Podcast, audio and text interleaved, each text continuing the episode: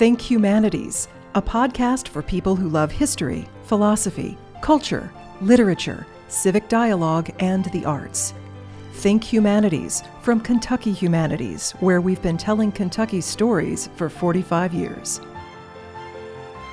Here is your host, Bill Goodman. David Hurt is another uh, extraordinary performer in our Chautauqua Actors uh, Guild. I guess I can call it. I don't think I've ever called it a gill before, uh, David. Uh, but uh, how about group? Maybe that's, That's- a little bit better. you can call us anything you want as long as you hire us. That's exactly right. Uh, David uh, has uh, been in Kentucky uh, all of his life, uh, left uh, for a few adventures that uh, we'll talk to him about. Uh, but welcome to our uh, Think Humanities podcast. Thank you, Bill. Uh, David plays two characters we're going to talk about, uh, but I want to talk to him about his own character first. And uh, just tell us a little about yourself, your background, your your Kentucky roots, and the time that you spent away from here. And we'll circle around and let you talk about what you do for Kentucky Humanities. Okay, um, I, I grew up in Mercer County, uh, in kind of the heart of the most historical section, you know, with old Fort Harrod there, you know. And, um, I, I grew up about a mile down the road from the only cave in Kentucky that Daniel Boone is really documented to have spent the spent the winter in, you know, and I camped there weekly during the summer times. Now, where is that, David? It's on Handy Pike, it's near where it intersects with the Shakertown Burgin Road. It's on private property. You can't really go to it, but I came in the back way. but uh, of course, I grew up in Shakertown and spent a lot of time. I went to Shakertown Elementary School and spent lots of time on the Dix River and Kentucky River nearby. You know, that was long before the Dixie Belle was ever tied up there. There was an old drunk that lived in a tar paper shack with garfish skeletons nailed to the side of his. Yeah. And he, he would rent rowboats for 50 cents. No kidding. Wow. So, I, I mean, I came by my interest in history really just with my mother's milk almost, you know. And my dad's uh, was from Pike County, and his parents had lived in what's a very historical farm. They were the first settlers on the Big Sandy. And um, it was called the Leslie Settlement. Uh, there's a golf course there now, but at the time I visited there in the summer, it was a 500 acre farm. And when it went out of the family in 1985, there had never been an internal combustion engine on the farm. Not a tractor, not a car, not a lawnmower, nothing. And they weren't Mennonite or No. Amish, No, no, they were just just uh, chose to do it the They chose to do it. Do it- They were oh. tight as the bark on a tree. They wouldn't use mules or horses for plowing. They raised 200 acres of corn with mules, and I spent oh, until s- 1985. yeah, yeah, That is pretty amazing. yeah. So uh, you know, Pike County. My dad was born in 1900 in Pike County, which was like uh, about 1850 in the rest of the state. You know, those things were kind of behind. You know, so. I got a ton of history from my grandfather. He would sit on the porch till he died. Died in 90 when he was 98 years old, and I would sit and just listen to him spin tales about his life in the mountains, you know. And so I, I that was my background. So it, the modern world came as quite a shock to me when I went to UK, and uh-huh.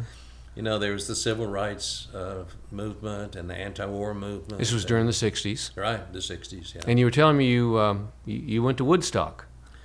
I did. I went to Woodstock. Uh, it sounded like a really good party to me. So. You, you, you were at Alice's restaurant too?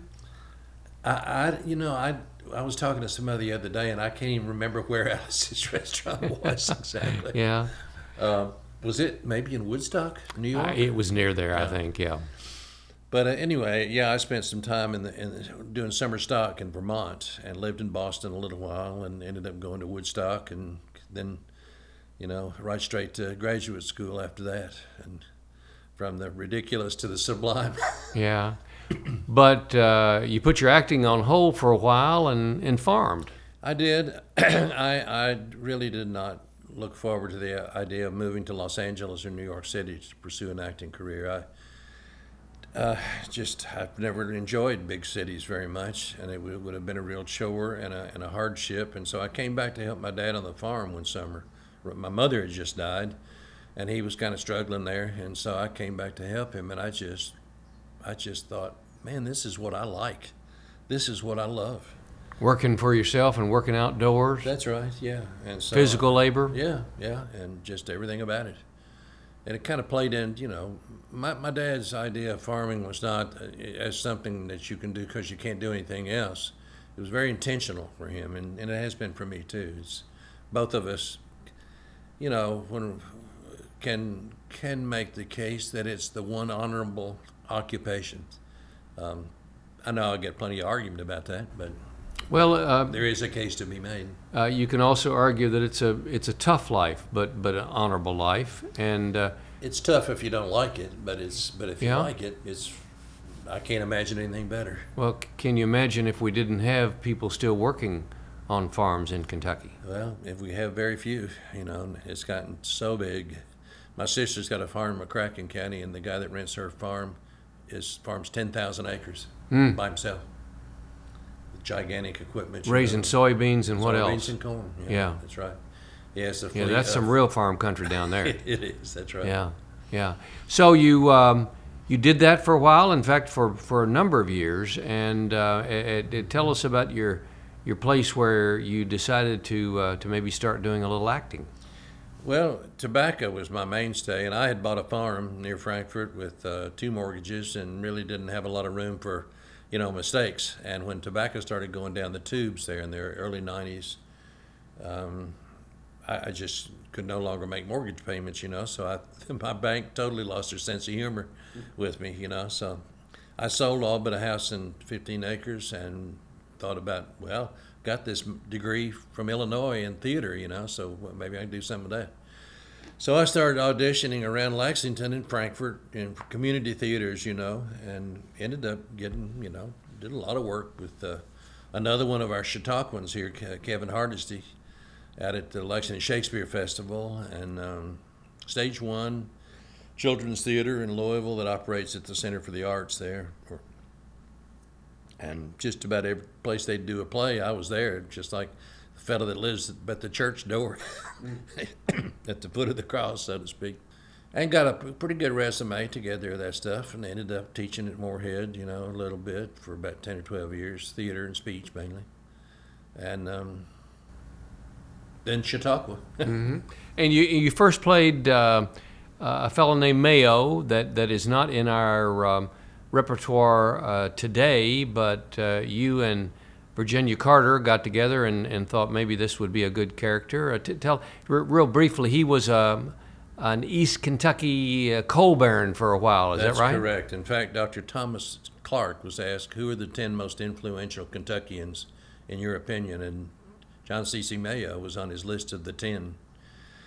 Uh, he was a coal baron who bought uh, tons of mineral rights, something on the order of 500,000 acres maybe of mineral rights for almost nothing because there were no railroads. And he talked uh, the LNN and the CNO into putting lines into the mountains, you know, and they terminated on both sides of the same mountain uh, that divides Pike County and Letcher County. And they built the town of Jenkins and sold it all to Consolidation Coal Corporation and including Butcher Holler, where Loretta Lynn was born, you know, that was all John C.C. Mayo, mineral rights. He was a school teacher. Went to school over here in Millersburg when it was Kentucky Wesleyan. And a survey of the mineral resources in the state had just come out, and he got his hands on it and decided, you know, I can do something with this. So did he own the mines uh, or No, just the never, land? He never had anything to do with the mining. yeah. He, he just sold Delta mineral rights. Uh huh. And and I thought it was a great character because you know Eastern Kentuckians are stereotyped so often. You know, as kind of a one gallus farmer with a jug of liquor over one shoulder and a, you know, riding a bony mule. But this this was not that. This was not that. Tell us about the house he built in uh, Paintsville.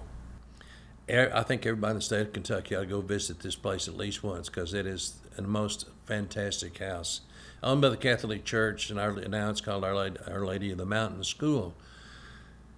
But uh, he built it in 1912. It took seven or eight years to build it, and he only got to live in it two years before he died. But it is a fantastic house. Is it open to the public? If you go and knock on the door, the mm. nuns, you know, mm-hmm. if it's not during school hours, they'll take you through. And of mm-hmm. course, they've painted over all the hand painted murals on the walls, and a lot of the fixtures are gone, including some of the stained glass windows and the chandeliers and stuff. But just the scale of this house is I, I've never been in a, in a house like it, and I'm not so sure, but what it may be the biggest house in the state of Kentucky, even now. Tell us about uh, now. Would that be bigger than the governor's mansion? Oh, yeah. Oh. In fact, John C. C. Mayo donated the money for the governor's mansion Oh. and, and was in the reception line. He got McCreary elected governor in order to clear up a few little problems with land titles.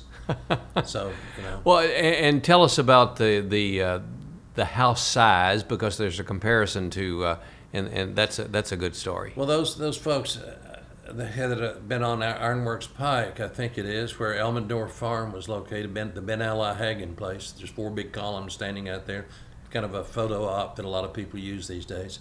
But that was a big house, and it may have been to a party there, back maybe you know maybe 1905 or something like that, and. While everybody else was dancing and having cocktails in the house, he slipped out in the yard and stepped off the side, the sides of this place, and he built his house in Paintsville, one foot longer and one foot wide, so he could say, "We've got the biggest house in the state of Kentucky, right here in the mountains."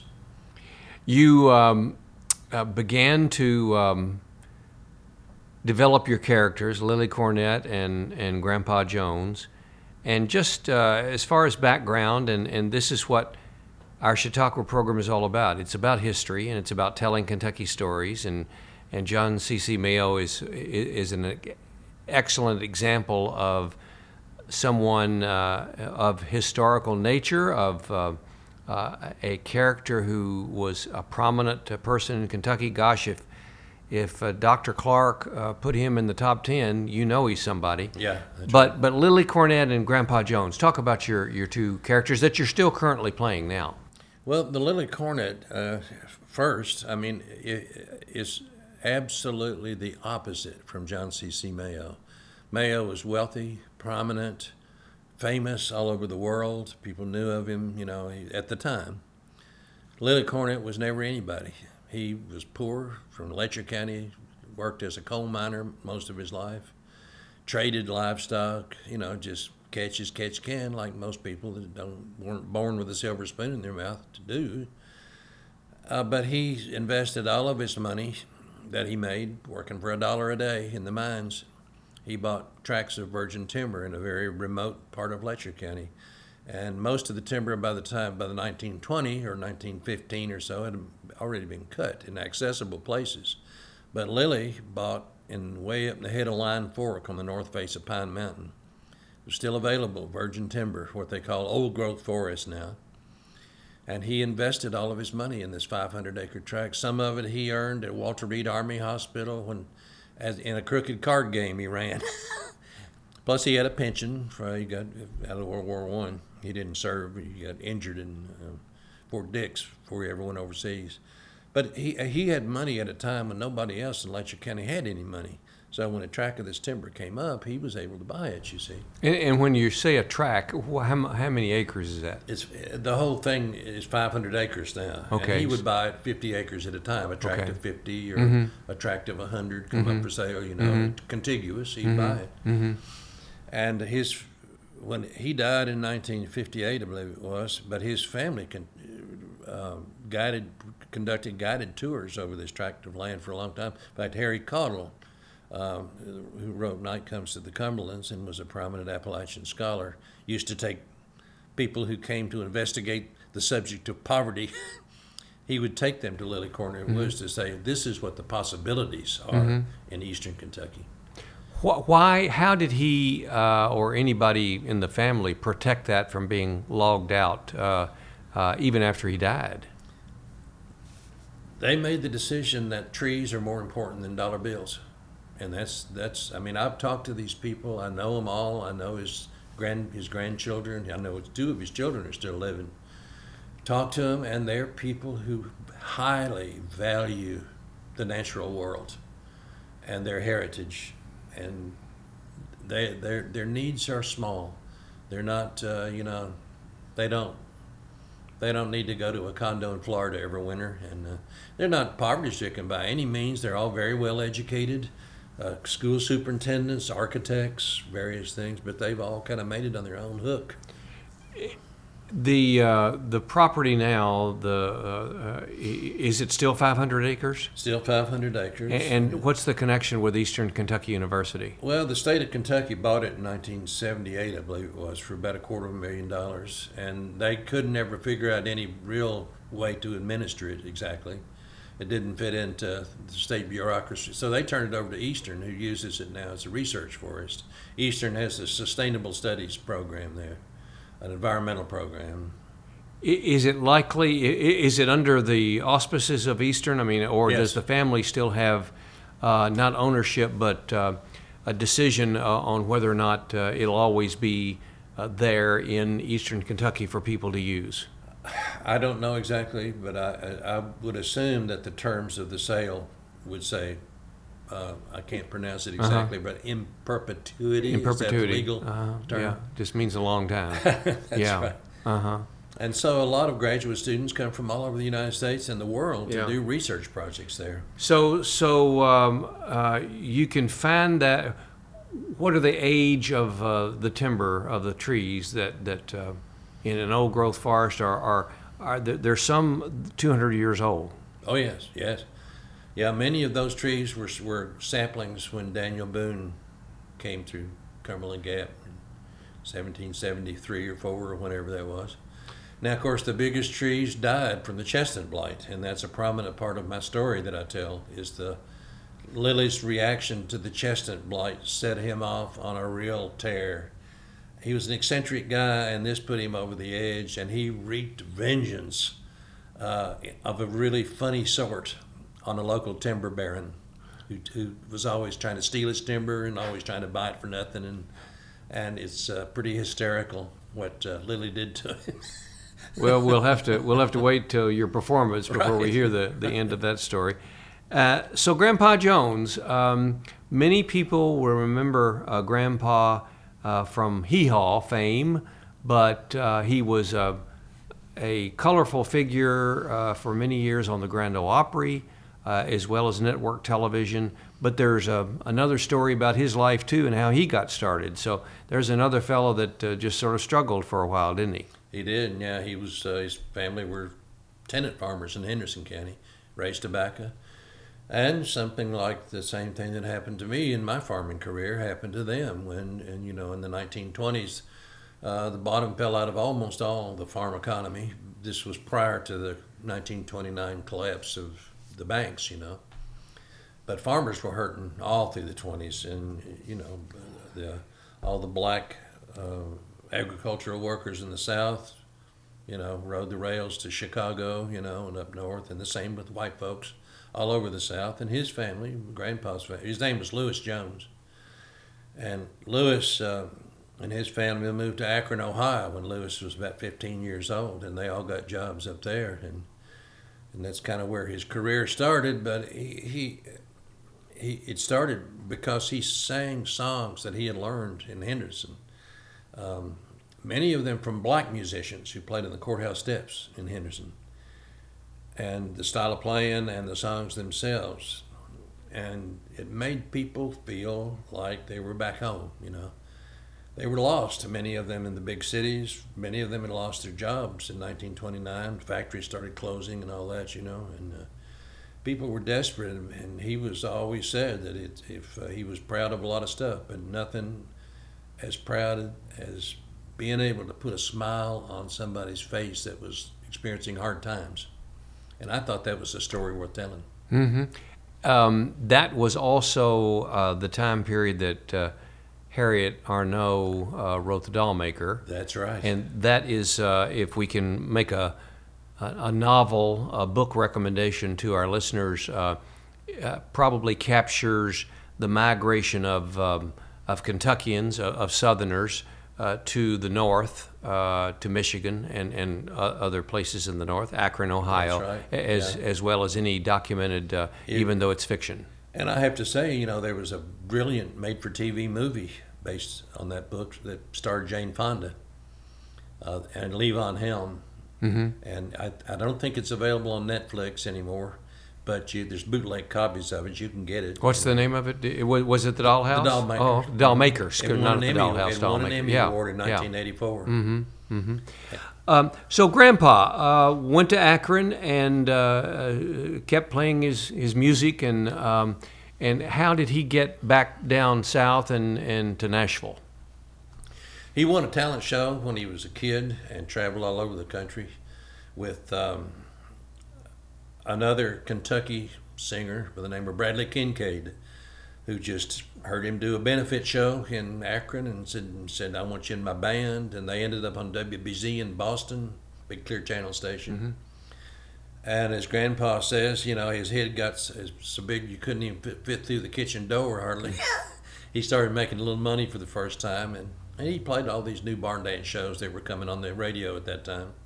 Uh, Wheeling Jamboree, the Old Dominion Barn Dance, and um, got to be, you know, quite quite a star.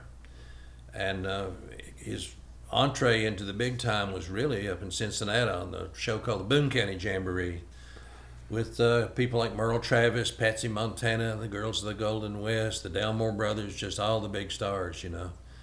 And that's where he met his wife, Ramona Riggins, who was a fiddler and a great musician in her own right. And it was soon after that show that that's what really put him into the Grand Ole Opry. Was that Was he Grandpa at that time? Yeah, yeah. He had been grandpa since he was 22 in Boston. Yeah, wearing that little funny hat. that's right. Yeah. Bradley Kincaid Uh-huh. gave him that moniker because he was he was ten, tended to want to take naps when they got back from their personal appearances and barn dance show would come on on the air at five thirty six in the morning and Grandpa would still be asleep. See, so it took him a long Yeah. time to get to the microphone. Yeah. So Bradley said, "Well, he's calling him Grandpa. He's moving Yeah. kind of slow today." So uh, after he uh, got that kind of prominence that he needed in in Cincinnati, what happened? Well, he went to Nashville. They invited him to join the uh, Grand Ole Opry, and him and uh, Ramona moved to uh, and String Bean, another Kentucky banjo player. Goodlettsville. Goodlettsville, that's right. Yeah, Yeah. they moved to Goodlettsville and bought him a little farm that backed up. In fact, they went partners on a little farm, him and String Yeah. And Ramona. And uh, they just lived a, a good old life down there. Did a lot of fishing together, you know, and hunting and that kind of stuff. And Grandpa wrote, you know, that song "Old Rattler" about his coon hounds. Well, that was true. You know, he did. He coon hunted a lot, fished, Yeah. and went in and did his show on the Opry, and of course toured a lot too. Mhm. But um, he he lived the life he sang about. And uh, of course, he uh, the, the I believe this is right now. He was still very much alive when String Bean was murdered. Is that That's right. Oh yeah. Yeah. In fact, he was the one Lost who discovered friend. the bodies. Is that right? Yeah. yeah. And- they and, uh, go fishing together. That day. Listeners, that is a uh, String Bean was another uh, Hee Haw favorite and a star and a Grand Ole Opry star. Sort of a he was a um, he was a musician and a singer, but he was a comedian too. I mean, he had he was uh, his act was was com- was uh, comedic as well as music, and uh, they were they were close friends. And he was murdered. Uh, I think uh, the story was uh, David, if I remember correctly, somebody thought that he, he kept a lot of money at home, That's- and that some was the story. Yeah. and some um, some uh, fellows uh, went in there. I think there were two of them. Uh, they they caught them, uh, did, didn't they? they, did. Yeah. And, and and when they came up for parole, Grandpa always testified at their parole hearing. They always asked him to come in, Mm-hmm. make his recommendation. He said, "Don't." He said, "Just Yeah. let him let him rot in here." and you said uh, I, I'd forgotten this too. That Grandpa died on the stage of the Grand Ole Opry. He had a stroke, yeah, during a performance, and didn't die that at that immediately, but a month or two later, he, I mean, he never regained consciousness again after that stroke on the stage. So uh, that's if you're going to go, that's the way to go. David, as a Chautauqua performer, um, why do you think these stories are important? Our lives these days, with the media, especially with the internet, uh, have become so homogenous. We all see the same stores, the same pr- products, the same political line, you know, over and over with the, you know, the 24-hour news cycle, you know. There's no variation, not like there was when I was sitting on my granddad's porch in Pike County listening to him spin tales about uh, any anything. I mean, all the people that lived in that neighborhood to him were characters, and he he he was just a source of endless fascination and instruction and just fun. And that's missing in our lives. Uh, and if the Chautauqua performers can give an unusual angle to some of these stories that we hear about in elementary school, maybe fourth grade Kentucky history, or you know some of these. Uh, to me, it just it enriches us, gives us far more perspective on the human condition than you could ever get from listening, even to NPR. Do you think audiences will ever grow tired of stories? No, no, not at all. Stories are innate to the human being, I think. I mean, people were sitting around caves telling stories 10,000 years ago. We know this from cave paintings in France. And um, no, I think stories are at the very root of what it is to be human. It, we struggle all the time to tell our own story. I don't know anybody that really knows very much about themselves except in, in, in except they cast their lives in terms of a story, and that story changes through their life. Um, David Hurt is a um, Chautauqua actor, a performer for Kentucky Humanities. Uh, he plays the characters of Lilley Cornett uh, from Eastern Kentucky and Grandpa Jones, who was born in Kentucky and spent some time all over the country and came back to Nashville, Tennessee, and uh, is well known as a Kentuckian. And uh, he is available uh, for many performances uh, of these two characters uh, on our website, uh, kyhumanities.org. You can click Chautauqua and get in touch with David, and we'd be glad to send him out all across the state of Kentucky and beyond. So, David, thank you very much for joining us on the podcast. You're welcome, Bill. It's been fun. Think Humanities is a podcast from Kentucky Humanities and is a production of the University of Kentucky College of Arts and Sciences. This podcast was created at the Media Depot. Think Humanities is available at kyhumanities.org, iTunes, and SoundCloud.